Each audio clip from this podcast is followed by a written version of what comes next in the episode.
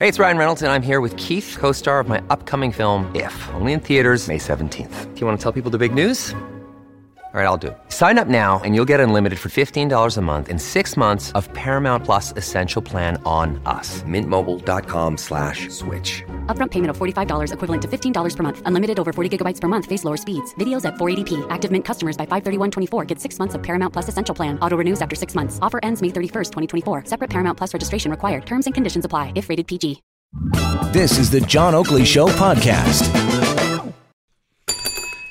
We go. Topics worthy of discussion for Pizzaville. Dial pound 3636, Friday edition. Sees our regulars, the Reverend Dr. Sh- uh, Cheri DiNovo, minister at Trinity St. Paul Center for Faith, Justice, and the Arts, and the former NDP MPP for Parkdale High Park. Cheri, welcome. Uh, Welcome, and it's a great day for Talk Radio, John. Thank you for that, Cheri. John Capobianco, Senior VP, Senior Partner, and National Practice Lead for Public Affairs in Fleishman Hillard's Toronto office. How's John? John's great. Thanks, John. How are you? Likewise. And Michael Giles, government apparatchik, 30 years. Uh, currently Chief of Staff to Deputy Mayor Ana Bailao. Michael, welcome. I'm glad to be here. I'm a little envious. I heard you were at the Super Bowl, and that's completely ruined my day. Well, yeah, I thought I would have made it because you guys were here last week, but I wasn't. That's right. All right. It was a super time, I must admit. Uh, and you know what's funny? Because uh, when I landed at the airport, I did notice there were several people who were donning those masks. Now, such is, I guess, the feeling of apprehension. Uh, we didn't have them, but I mean, a lot of others did. And now, when you've got all kinds of things sort of supplanting the original narrative, for example, uh, the numbers are far greater than anybody anticipated, and they're growing on a daily, if not hourly basis. We just brought a bunch of our own people home on a chartered plane. Actually, two. There was an American flight as well that took some of the spillover. They're in Trenton for a two week quarantine. No, uh, Well, how about the cruise ships, John? Like, there's actually the cruise ships that are now being docked and are quarantined. There's like what 60 people that have been that have been sort of diagnosed with it. The largest sort of uh, diagnosing of that of the coronavirus in an area uh, on those cruise ships. I, can you imagine being on that on that cruise And they're ship? in lockdown; they can't leave their Yeah. rooms. And if you've ever been on a room in a cruise ship, I that's, so that's a cell. But it's Yeah, yeah. interesting though you They're in a say cell. it with the masks, though, because the masks you see a lot of them here in Toronto. Obviously, we've you know, but but seeing them in the U.S. though, as you said, I think that's actually newer than uh, than than before. I think. Yeah, and you know, I don't know if people are being alarmist or whatever, but uh, then you've got this story most recently where the guy who blew the whistle initially ends up dead.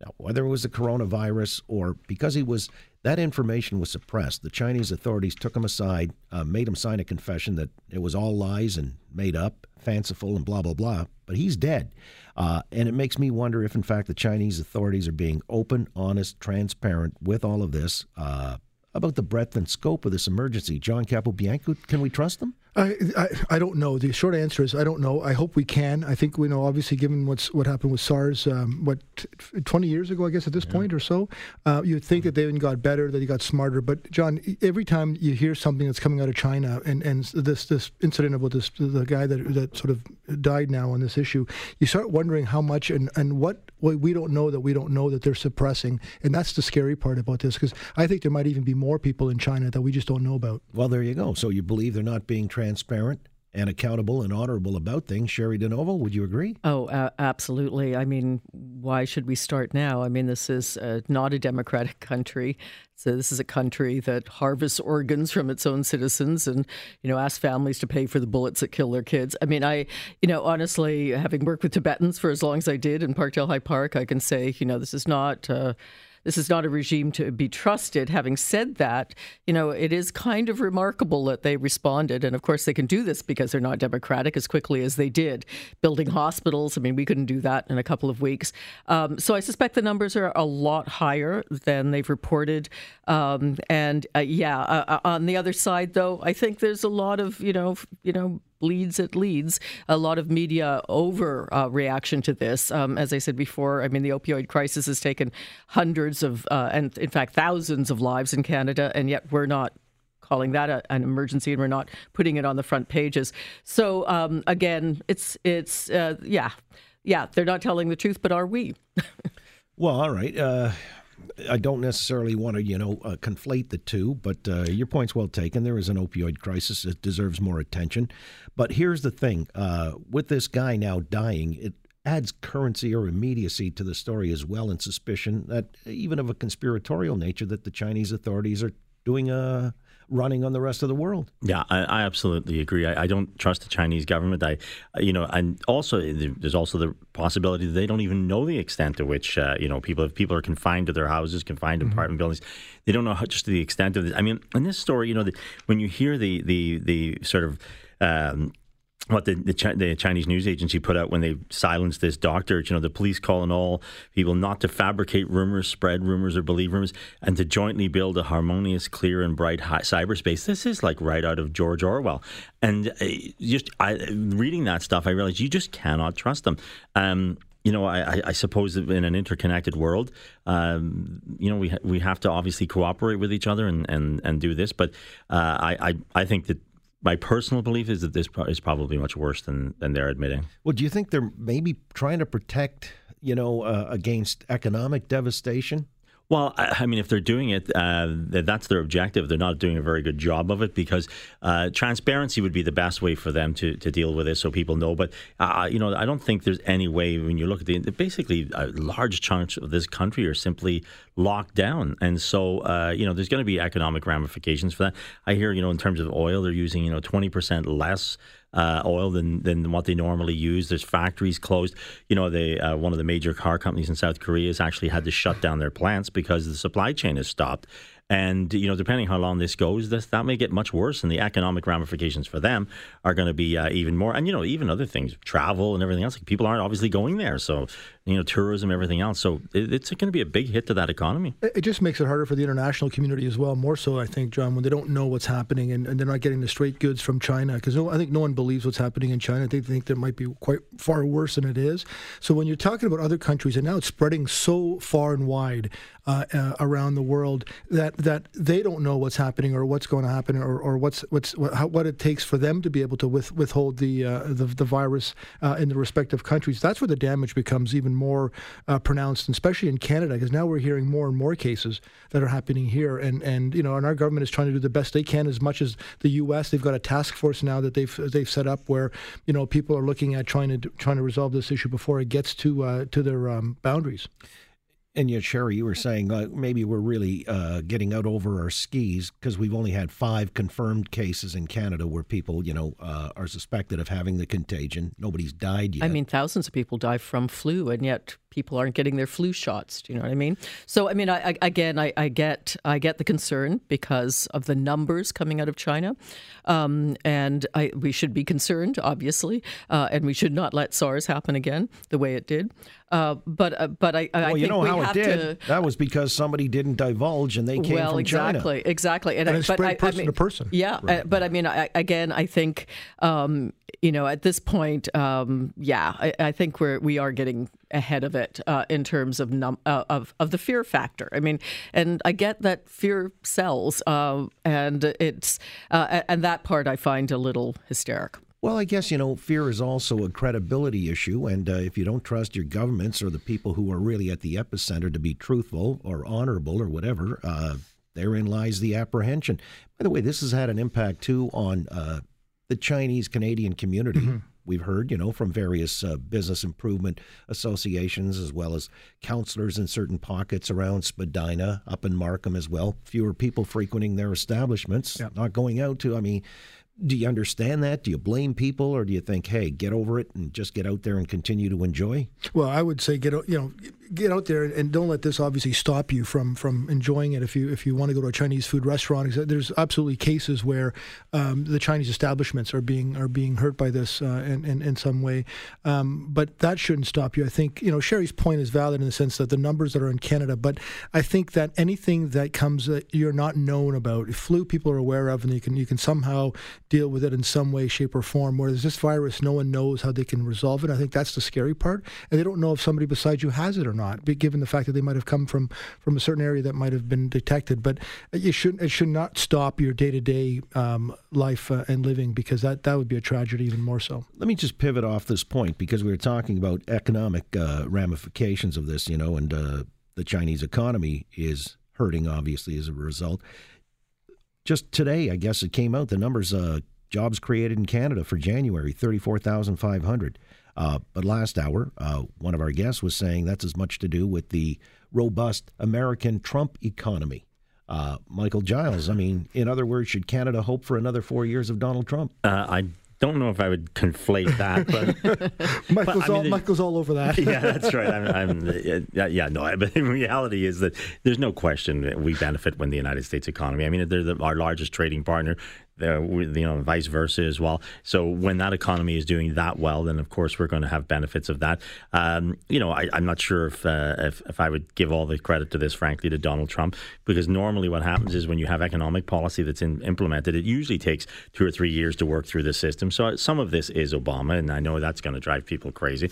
But the reality is, some of this is is uh, you know Obama's uh, foreign policy or economic policy. You don't forget, you know, he took What, over. what did he do that sort Well, of triggered this uh, expansion of the economy? Who uh, Trump or, or Uh, no, Obama? Obama. Well, Obama took over from, if you remember, he took over from George Bush, and probably ha- right after the worst economic crisis the world has ever seen since the Depression, and he actually put in place, you know, uh, the recovery uh, policies and everything else that that, uh, that helped a lot of these businesses recover. And again, it does take time to go through that. I'm not denying that some of the stuff Trump has done obviously has helped. Uh, my concern with Trump's policy is that you know what he did is he's reduced he reduced taxes uh, significantly, which is I'm not saying is necessarily a bad thing.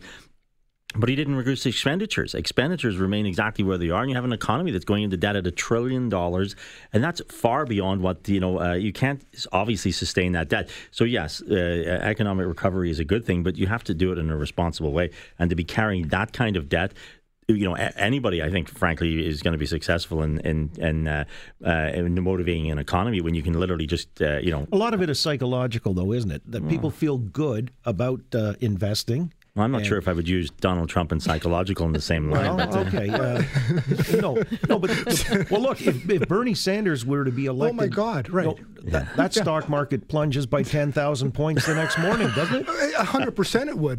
the stock market would absolutely f- collapse the next day that Bernie Sanders gets if he gets elected uh, president of the United States. But look, you know, aside from the Nancy Pelosi speaking points, um, I think that uh, this is absolutely uh, a, a Trumpian wave that, that is affecting us, and and notwithstanding, you know, his moral standings and whatnot. But you know, he cut a bunch of regulations, business affecting regulations. But the minute he became president of the United States, which affected businesses, he went to businesses that were threatening to leave the U.S. and said, if you're going to leave the U.S., don't bother bringing products back to uh, to the U.S. because it's going to be it's going to be taxed beyond. Uh, so, and he had a number of businesses that were going to leave, stay in the U.S., which kept jobs in the U.S. And that created, I think, within the first year of his term, such a huge business. Um, uh, psychological uplift that people sort of, you know, and, and it reverberated. And I think that caused a lot of the stock markets to be up and, and the economy and the jobs to be up. Now, the thing is, of course, whatever happens in the U.S. happens here in Canada as well, because as they say, um, you know, if the U.S. sneezes, we catch a cold, uh, as the saying goes. But um, what I worry about with Trump is his America first and, and the fact that a lot of the things and policies that he's putting in place will affect Canada eventually at the trade level because he wants everything to be to be Canada made or U.S. made first and foremost. It would be nice actually if the stuff he manufactured, you know, the clothing lines and the steel he uses in buildings were built in the, made in the United States. But I guess he'll get to that eventually. I mean, I, I I would take issue with how well the United States is doing. Um, I mean, if you if you look as I did in L.A. at uh, mile after mile of people living on the streets, Well, um, that's a now there- democratic there's one- sanctuary, there's one- state. there is one thing that the Wall Street brokers are doing well, and it's another thing that the vast majority of Americans are doing well, and they are not. About half of them are living close to you know paycheck to paycheck, and that has not changed. And Well, in fact. That's whoa, whoa. become worse. right? California, first of all, the disparity of wealth there because you got Silicon Valley. Number two, uh, it is a Democrat state. Number three, and San Francisco, Los Angeles, Democrat-controlled cities.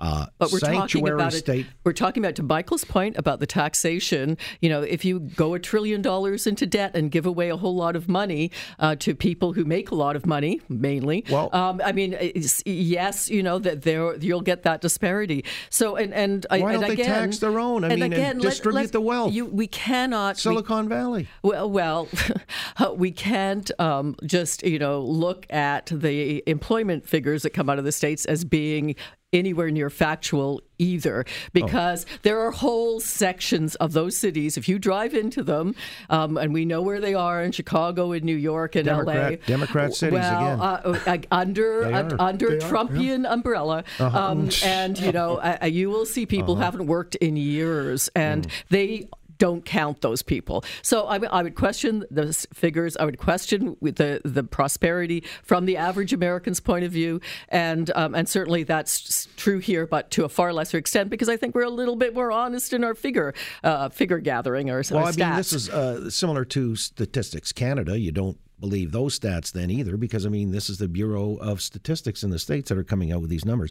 Anyway, uh, notwithstanding all of that, hey, by the way, uh, on Nancy Pelosi ripping up the uh, State of the Union address, hero or zero?